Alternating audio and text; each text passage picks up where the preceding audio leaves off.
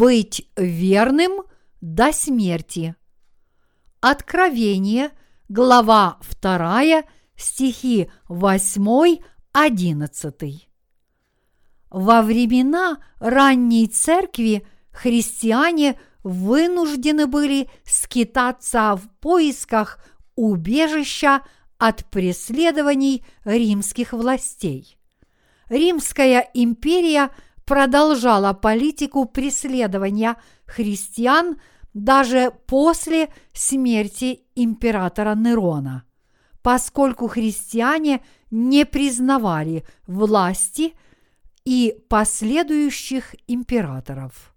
Первые христиане принимали и признавали лишь мирскую власть римских императоров, но они становились противниками этой власти, когда та требовала от них отказа от своей веры. И поскольку христиане восставали против подобных требований римских властей, то в летописях ранней христианской церкви мы находим множество примеров гонений и мученичества тех лет. Мы можем задать себе вопрос, а имеет ли слово откровения какое-то отношение к современным верующим? ведь оно было записано почти две тысячи лет назад, а не сейчас. И обращено оно было к семи церквам Азии, а не к нам. Какое оно может иметь отношение к нам? Слово «откровение» относится также и к нам, потому что это Слово Бога, которое открывает нам тайну того, что произойдет в будущем. Мы должны осознать, что мы живем во времена вороного коня, третье по счету время из четырех, описанных в шестой главе книги Откровения. Уже миновали времена белого и рыжего коней. Сейчас мы живем во время вороного коня, которое уже подходит к концу. Весь мир вскоре столкнется с великим голодом, голодом физическим и голодом духовным.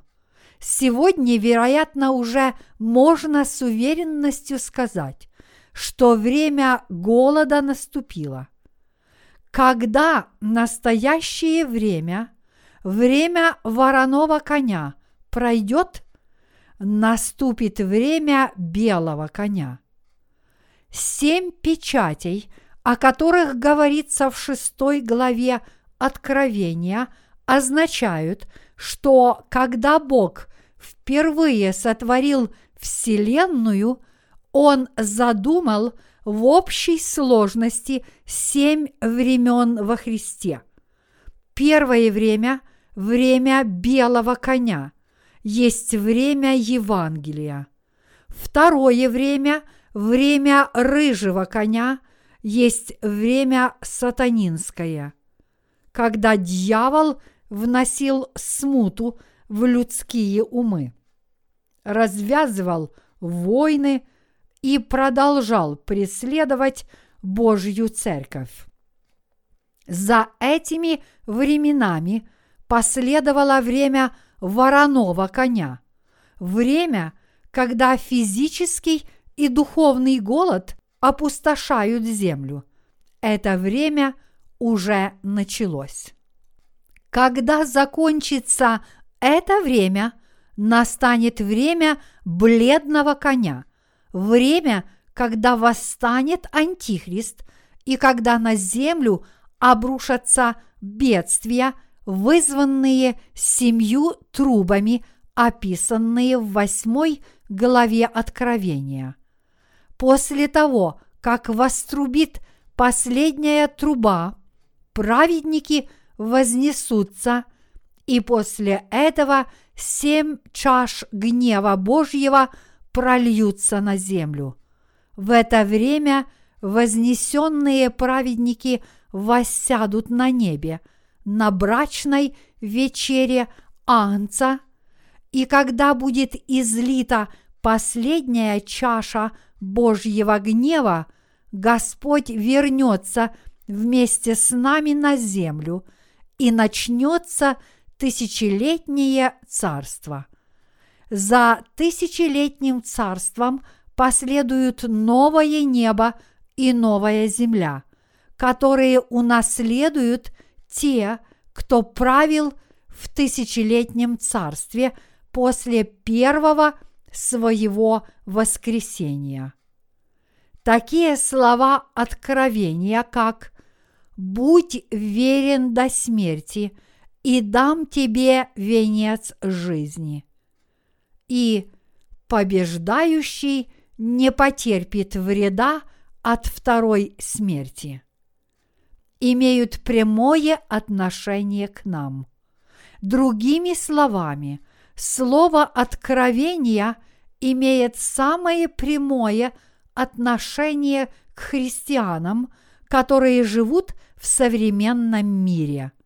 Если бы слово откровения не имело к нам никакого отношения, то само Слово Божье не имело бы никакого значения семь времен, о которых говорится в книге Откровения, задуманы и исполнены во Христе Иисусе, Господе нашим. Когда наступит время бледного коня, явится Антихрист. В Слове Божьем мы должны отыскать, что уготовано Господом для нас в это время – решающим для нас является правильное понимание слова откровения, в котором раскрывается замысел Божий в отношении нас, и то, как Господь будет исполнять задуманное. Какие бедствия обрушатся на землю, что произойдет с верующими, какие скорби – ожидают неверующих и так далее. Вы должны признать и уверовать в то, что это пророческое слово имеет прямое отношение к вам. Вы должны иметь правильное понимание того, о чем говорит книга Откровения, что есть семилетний период великой скорби и что есть второе пришествие Христа. Многие из современных христиан веруют в доктрину вознесения до начала великой скорби. Эта доктрина впервые появилась в Англии в 1830 году и стала весьма популярной благодаря некоему ученому по имени Скофилд преподавателю Библейского института Муди. Учение, излагаемое в этой доктрине, гласит о том, что вознесение праведников будет иметь место до начала семилетнего периода великой скорби. С точки зрения этой доктрины первыми вознесутся язычники, а после этого – Бог начнет спасать израильский народ. Таким образом, вознесение праведников произойдет до появления Антихриста, а также бедствий, которые будут вызваны семью чашами Божьего гнева. Христиане в большинстве своем веруют либо в антимиллениум, отрицание тысячелетнего царства, либо в доктрину вознесения до начала великой скорби. Однако все это лишь гипотезы, которые основываются на должном знании и неправильном понимании Библии. Вместо того, чтобы отвечать на вопросы, которые возникают у верующих при чтении книги Откровения. Эти гипотезы, наоборот, еще больше запутывают верующих, у которых появляются еще больше вопросов и сомнений в отношении слова откровения. Если бы теория вознесения до начала великой скорби была верной, то какое отношение имела бы книга Откровения к верующим язычникам?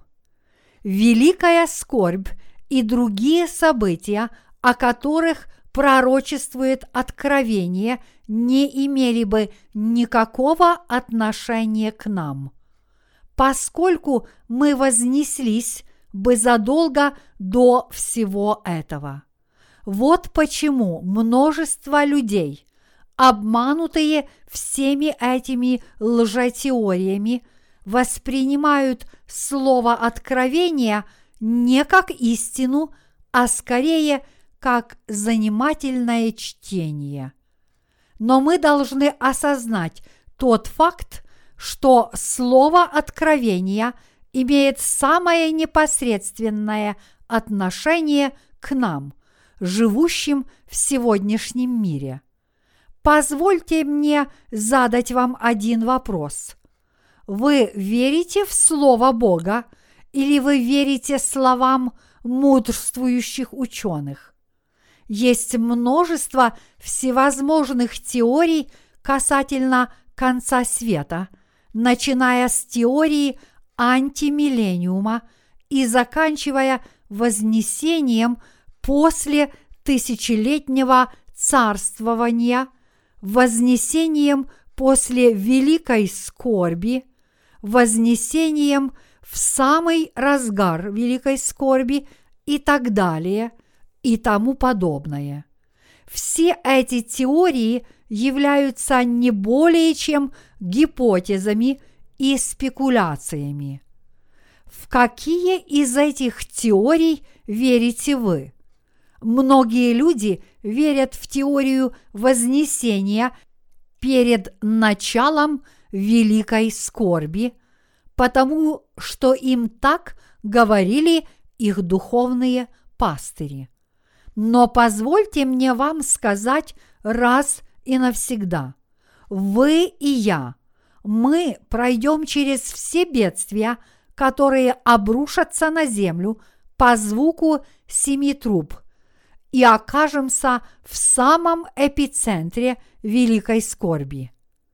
И поскольку нам предначертано пройти через эти бедствия, вера наша должна быть истинной и непоколебимой, должна быть прочной настолько, чтобы мы смогли превозмочь все невзгоды и испытания, которые ожидают нас.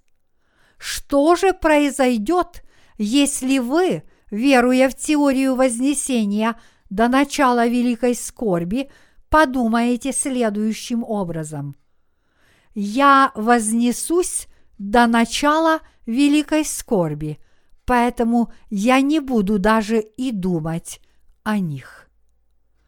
Не думая же о них, вы, следовательно, не будете и готовить себя к концу времен. И что же произойдет? А произойдет следующее. Когда наступит семилетний период великой скорби, о котором сказано в Слове Божьем, то на тех, кто оказался неподготовленным – кто не укрепил свою веру, обрушится лавина испытаний и страданий. Возможно, даже им уготована смерть. От этой лавины их вера в Иисуса содрогнется и пошатнется. Многие из этих людей не смогут превозмочь скорби и проиграют в битве за веру. До появления теории Вознесения до начала Великой Скорби многие христиане верили в то, что они пройдут через весь семилетний период скорби и вознесутся только по его окончании, то есть когда состоится второе пришествие Христа. Думая, что им придется все семь лет испытывать страдания, они усердно укрепляли свою веру, но при этом они испытывали страх перед грядущими бедствиями. Перспектива семилетних страданий ужасала этих христиан, как ужасала бы любого другого человека. Однако подобная вера была лишь теорией, возникшей из-за незнания Божьего Слова. Были также консерваторы, которые придерживались теории антимиллениума. Эти люди рассматривали тысячелетнее царство как некий символ.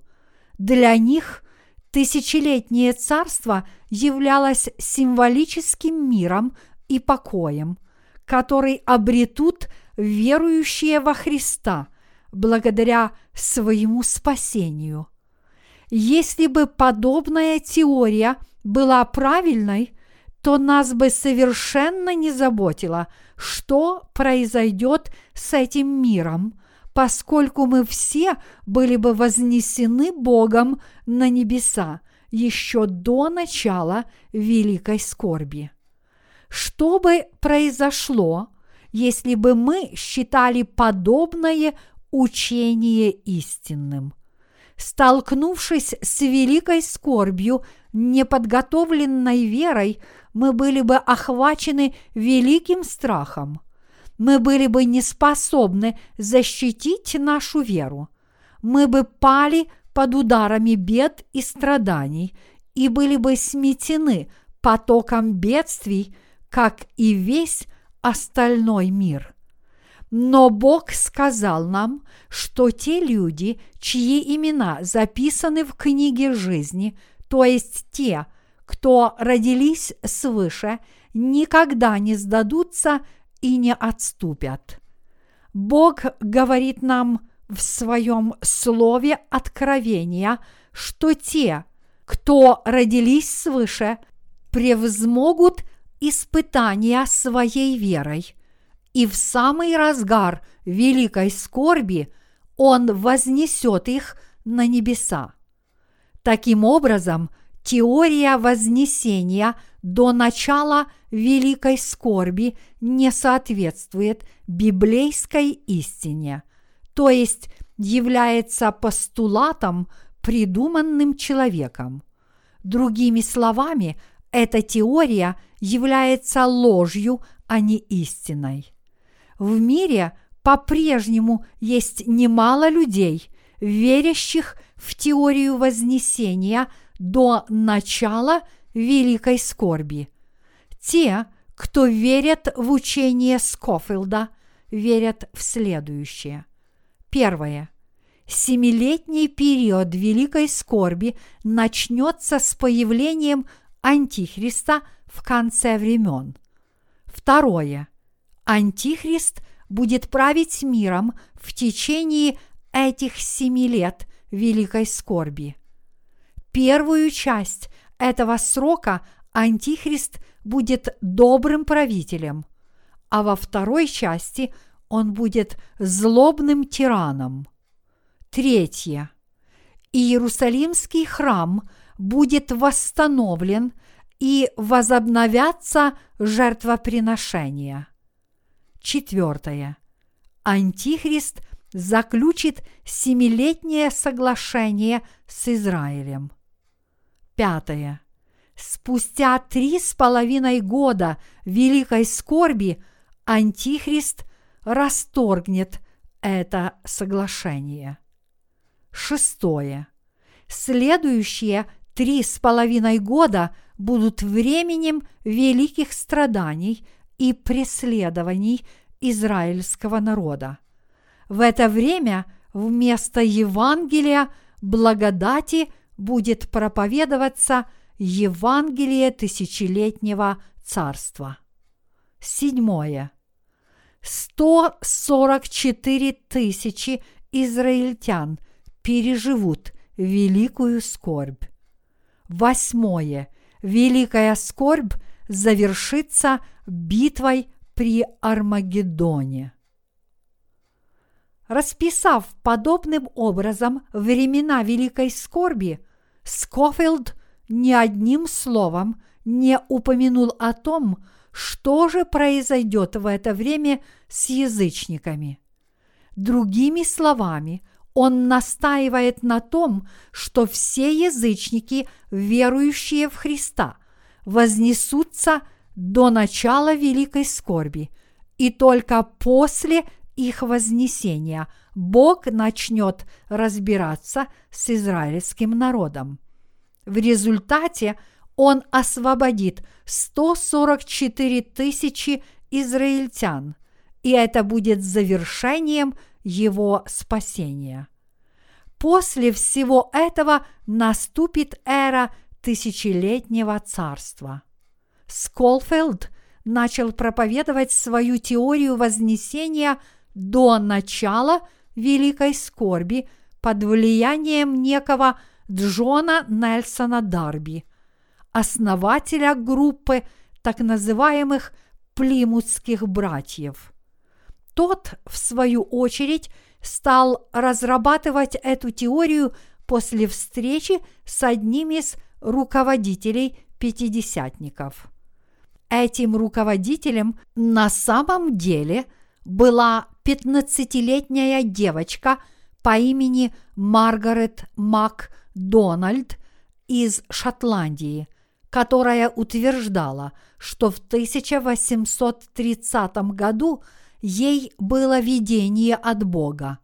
В этом видении перед ней предстала картина вознесения христиан до начала Великой Скорби – Посетив эту девушку, Дарби стал проповедовать теорию вознесения до начала Великой Скорби. Учение Дарби было подхвачено Сколфилдом, американским теологом. Всю свою жизнь Сколфилд занимался составлением библейской энциклопедии, которая так и называлась «Библейской энциклопедией Сколфилда. И как раз в то время он работал над вопросом о вознесении, то есть его интересовало, когда оно произойдет – до или после Великой Скорби. Когда Сколфилд услышал об учении Дарби, он сразу же увлекся этой теорией.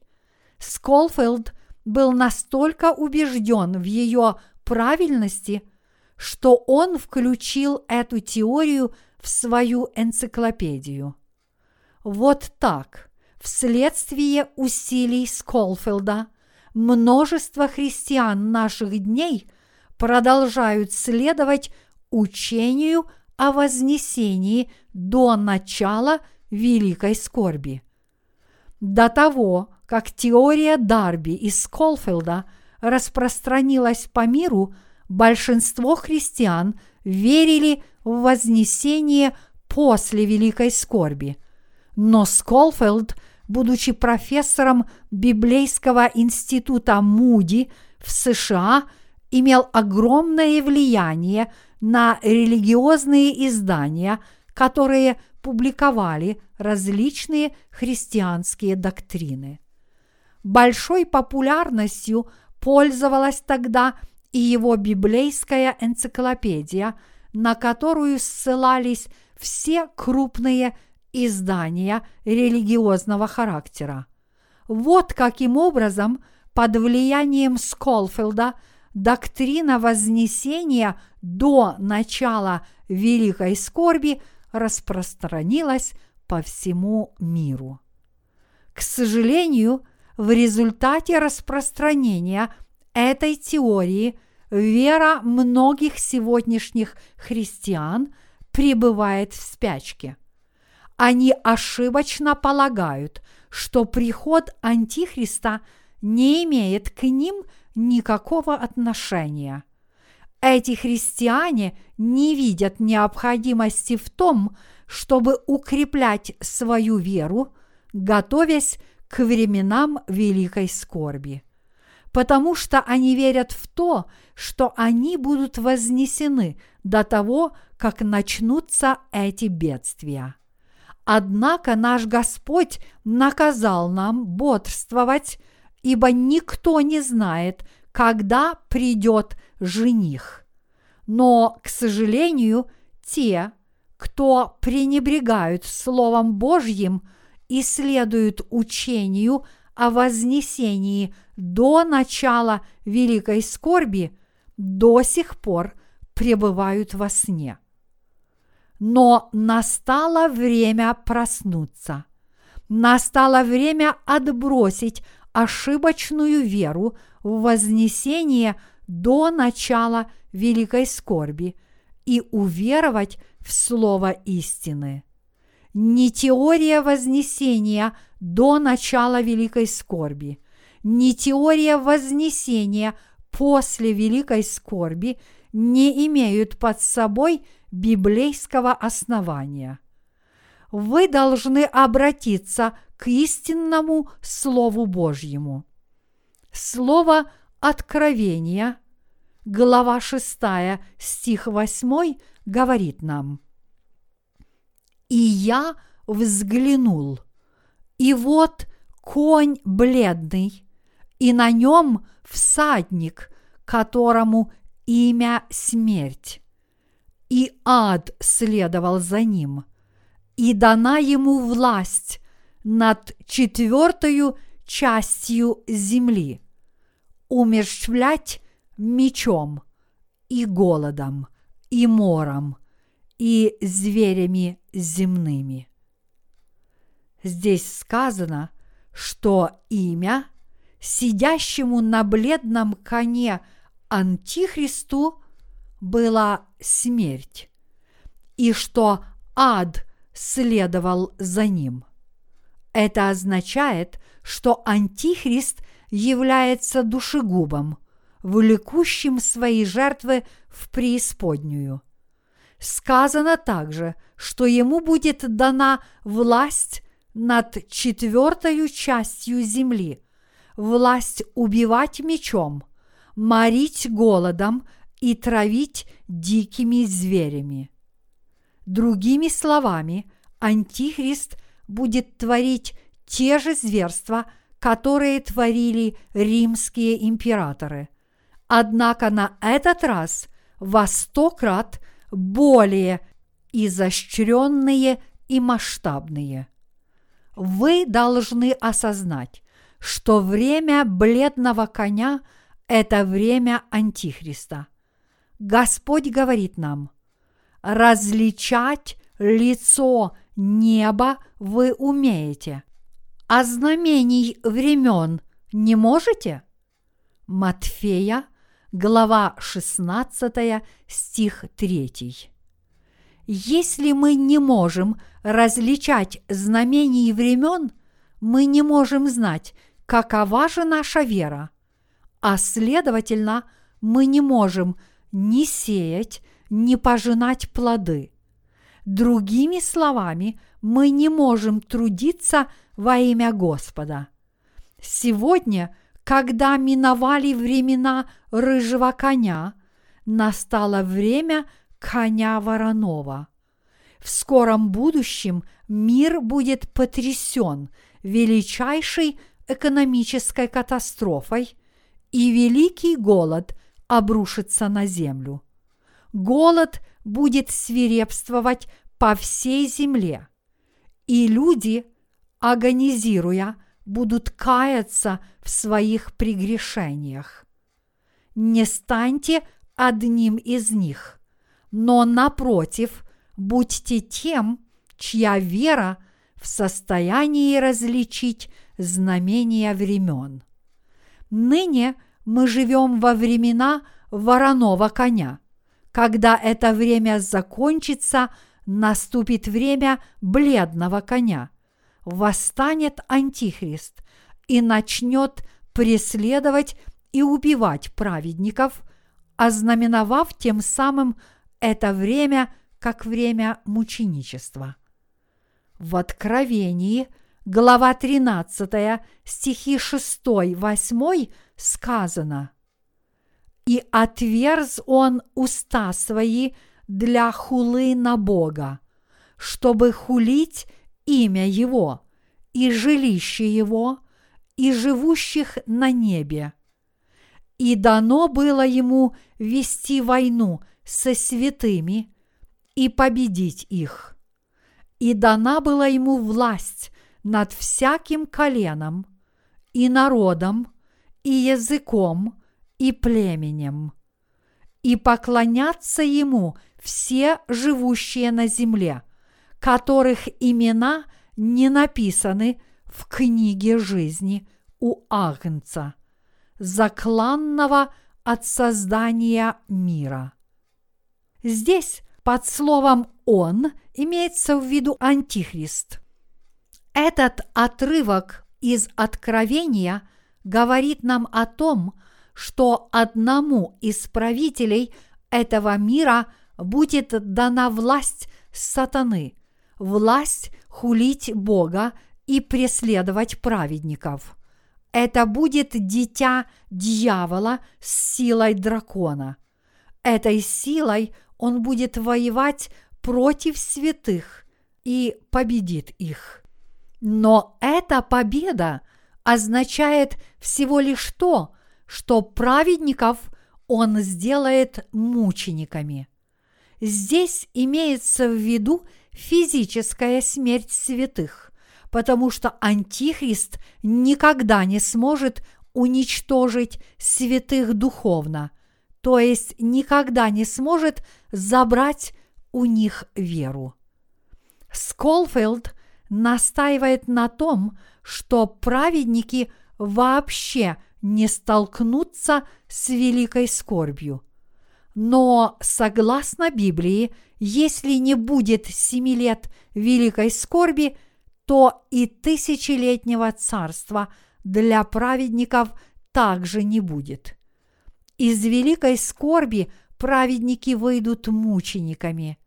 Все пророчества Библии были задуманы во Христе Иисусе с самого сотворения мира. Вся история этого мира завершится деяниями Христа – которые ему надлежит совершить. Вы должны уметь различать семь времен, которые установил для нас Бог. Первое время – это время белого коня, время, когда Слово Божье начинает свое деяние. Второе время – время рыжего коня, время дьявола – Третье время – это время вороного коня, время физического и духовного голода. Четвертое время есть время бледного коня, время, когда восстанет Антихрист. Это время семи труб, время мученичества.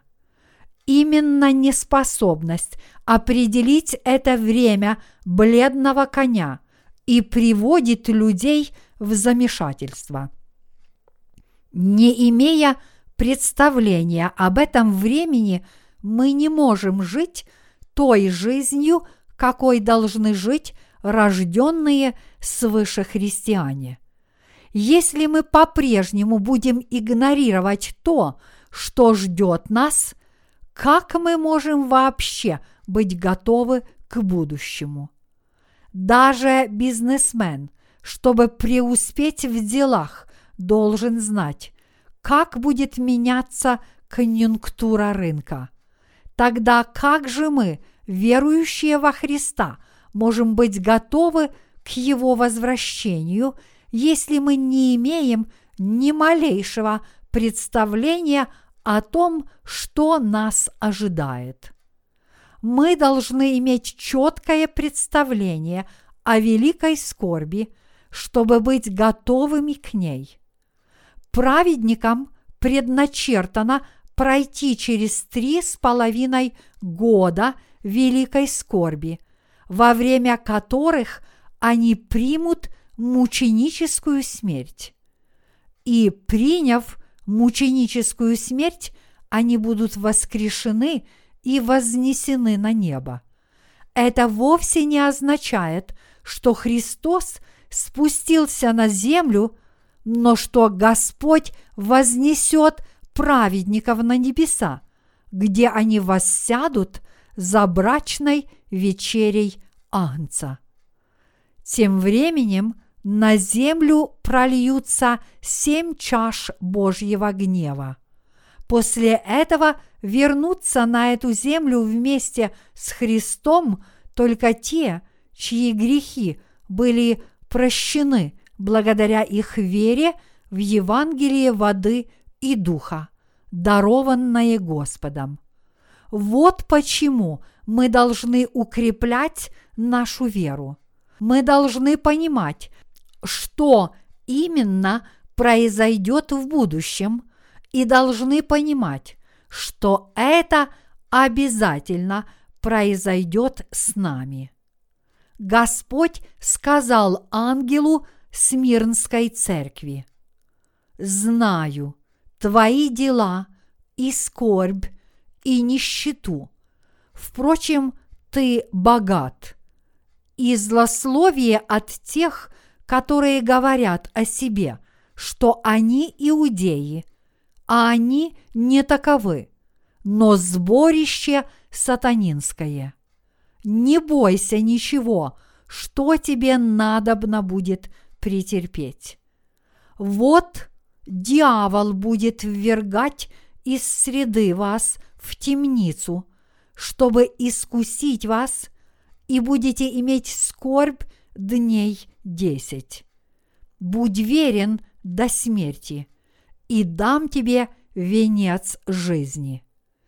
Из этого отрывка мы видим, что церковь в Смирне была жестоко гонима иудеями. Но Бог сказал, что эти иудеи не являлись на самом деле иудеями, а напротив, были сборищем сатанинским. Эти слова были обращены не только к Смирнской церкви, но и ко всем церквам в Азии. Еврейская диаспора в Смирне была очень многочисленна. И несмотря на то, что евреи поклонялись тому же Богу, что и верующие во Христа, они тем не менее преследовали праведников Смирнской церкви точно так же, как это делали римские власти. Праведникам, которые подвергались гонениям со стороны иудеев, Бог сказал, «Будь верен до смерти, и дам тебе венец жизни». И затем добавил, «Побеждающий не потерпит вреда от второй смерти». Бог наказал праведникам победить, превозмочь все беды и испытания. Подобным же образом и мы должны до последнего вздоха сражаться с Антихристом и победить его в битве веры. Тогда Господь наш дарует нам венец жизни. Другими словами, Он благословит нас на жизнь в тысячелетнем царстве на новом небе и на новой земле. Хватит ли вам мужества принять мученическую смерть? Настало время укреплять вашу веру для принятия мученичества. Для этого вы должны иметь искупительную веру, веру, которая позволит вам предстать пред Господом. Вы должны иметь веру, благодаря которой вы, не колеблясь, примете мученическую смерть. Мы должны уже сейчас должным образом готовить свою веру. Господь наш сказал, что ни один человек не только не войдет в Царство Небесное, но даже не увидит его, если этот человек не верует в Евангелие воды и духа. Он сказал нам, что вера в Евангелие воды и духа есть мученическая вера конца времен. Если в сердце человека есть грех, то как он может принять мученическую смерть? Здесь даже речи быть не может о мученичестве. Более того, такой человек и других людей приведет к тому, что они получат печать зверя. Только Евангелие воды и духа способно смыть все наши грехи. Никакие покаянные молитвы, которые вы возносите с регулярным упорством, не могут смыть ваших грехов. Пытаться очиститься от грехов с помощью молитв покаяния есть лишь напрасная трата времени и сил. Люди, которые поступают подобным образом, больше верят тому, что им говорят ученые-богословы, чем тому, что им говорит Слово Божье. Богословы являются теми людьми, кому доверяет множество христиан. И тот факт, что эти люди упрямо придерживаются теории антимиллениума, показывает нам, насколько они не разбираются в Библии, а также насколько невежественны те, кто претендует на доскональное знание Писания.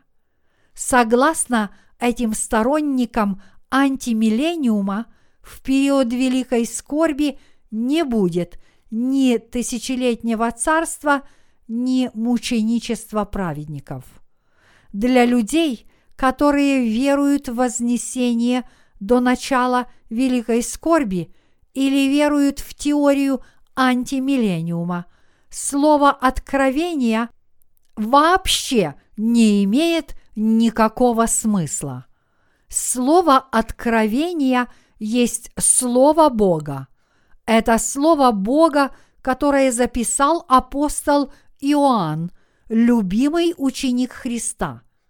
Этого факта отрицать не может никто. Я вовсе не беспричинно критикую теории и доктрины ученых-богословов. Я делаю это для того, чтобы подготовить вашу веру таким образом, чтобы вы смогли до последнего вздоха быть верным Господу.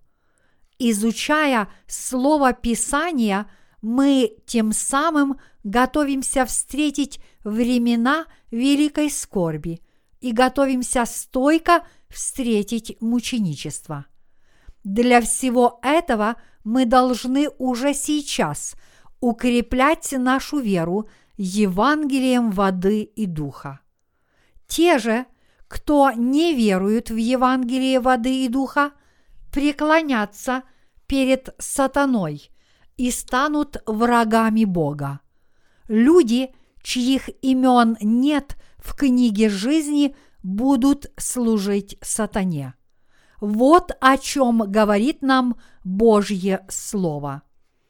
Праведники примут мученическую смерть в самый разгар великой скорби. Те, кто верует в Евангелие воды и духа, примут мученическую смерть спустя три с половиной года после начала великой скорби. Вскоре после этого они воскреснут и вознесутся на небеса. Таково основное содержание книги Откровения. И вот почему я делаю упор на эти ключевые моменты. Вы должны помнить следующее. Когда придет время Антихриста, будет множество людей, которые, приняв смерть за свою веру в Евангелие воды и духа, воскреснут и тотчас же вознесутся на небеса. Когда настанет время бледного коня, цветы веры распустятся благодаря смертям этих мучеников. Придет время, и истинная вера расцветет прекрасными цветами и принесет истинные плоды. В пустыне есть растения, которые вырастают, отцветают и приносят плоды буквально в течение одной недели. Это происходит потому, что эти растения приспособились к условиям пустыни, где редкие дожди и ощущается большой дефицит воды. Эти растения вынуждены расти, цвести и плодоносить столь быстро по причине скудных запасов воды, которых хватает ровно на одну неделю интенсивной жизнедеятельности. Вера людей, которые уверуют в Евангелие воды и духа в течение семилетнего периода великой скорби, подобно жизни растений в пустыне. Для того, чтобы уверовать в Евангелие, последовать ему и принять мученическую смерть за него вместе с нами, им потребуется не так уж много времени. Ярость Антихриста достигнет своего апогея в самый разгар великой скорби, то есть спустя три с половиной года после их начала. Тогда-то и наступит время мученичества для праведников.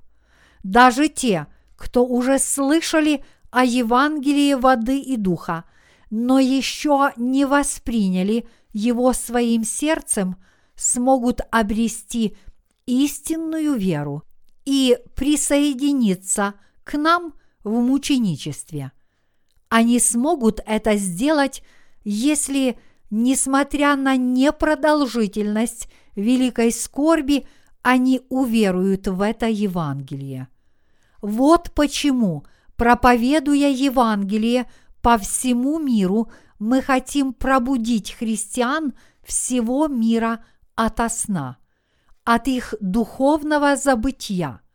Мы будем проповедовать Евангелие воды и духа до конца дней, до нашей собственной мученической смерти. Если бы мученичества не было, то для чего вообще нужно было бы Евангелие, которое мы проповедуем по всему миру? Однако Бог сказал, что все праведники подвергнутся мученической смерти в конце времен, и потому мы уже сейчас должны готовиться к этому и укреплять нашу веру – а вместе с ней и веру других людей. Если мы сейчас, проживая в мире и покое пред лицом Бога, не будем укреплять нашу веру для достойной встречи мученической смерти, то позже мы будем горько сожалеть об этом. Когда наступит конец времен, мы будем настолько заняты – самими собой, что мы скажем, Господи, я сейчас слишком занят, пожалуйста, подожди немного, я как раз возношу покаянную молитву. Если с приходом конца дней мы будем придерживаться именно такой веры, то Господь скажет нам, почему бы тебе самому без принуждения не прыгнуть в озеро огненное. По-моему, вы прекрасно справитесь и без меня. Те, кто имеют сейчас грех в своем сердце, должны понять, что их ждет именно такой конец.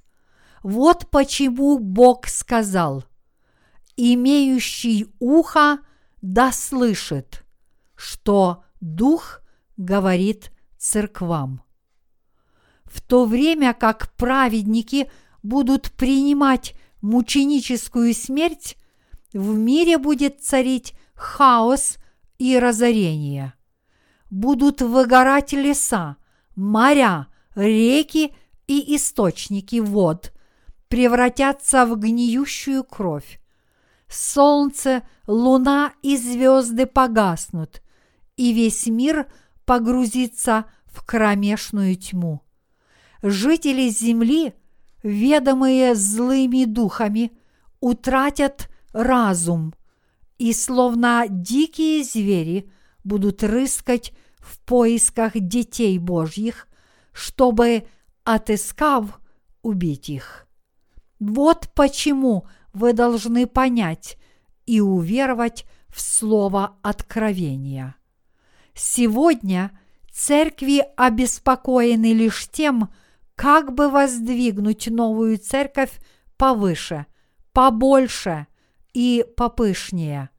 Священнослужители расходуют миллионы долларов на строительство все новых и новых храмов, но в сердцах их по-прежнему господствует грех, а не вера, которая готова повести на мученическую смерть во имя Иисуса. Люди эти прежде всего должны очистить свои сердца от греха. Вскоре для этого мира наступит время великой скорби, время бледного коня. Я молюсь, чтобы вера ваша позволила вам мужественно встретить мученичество и позволила вам оставаться верными Христу до самой смерти.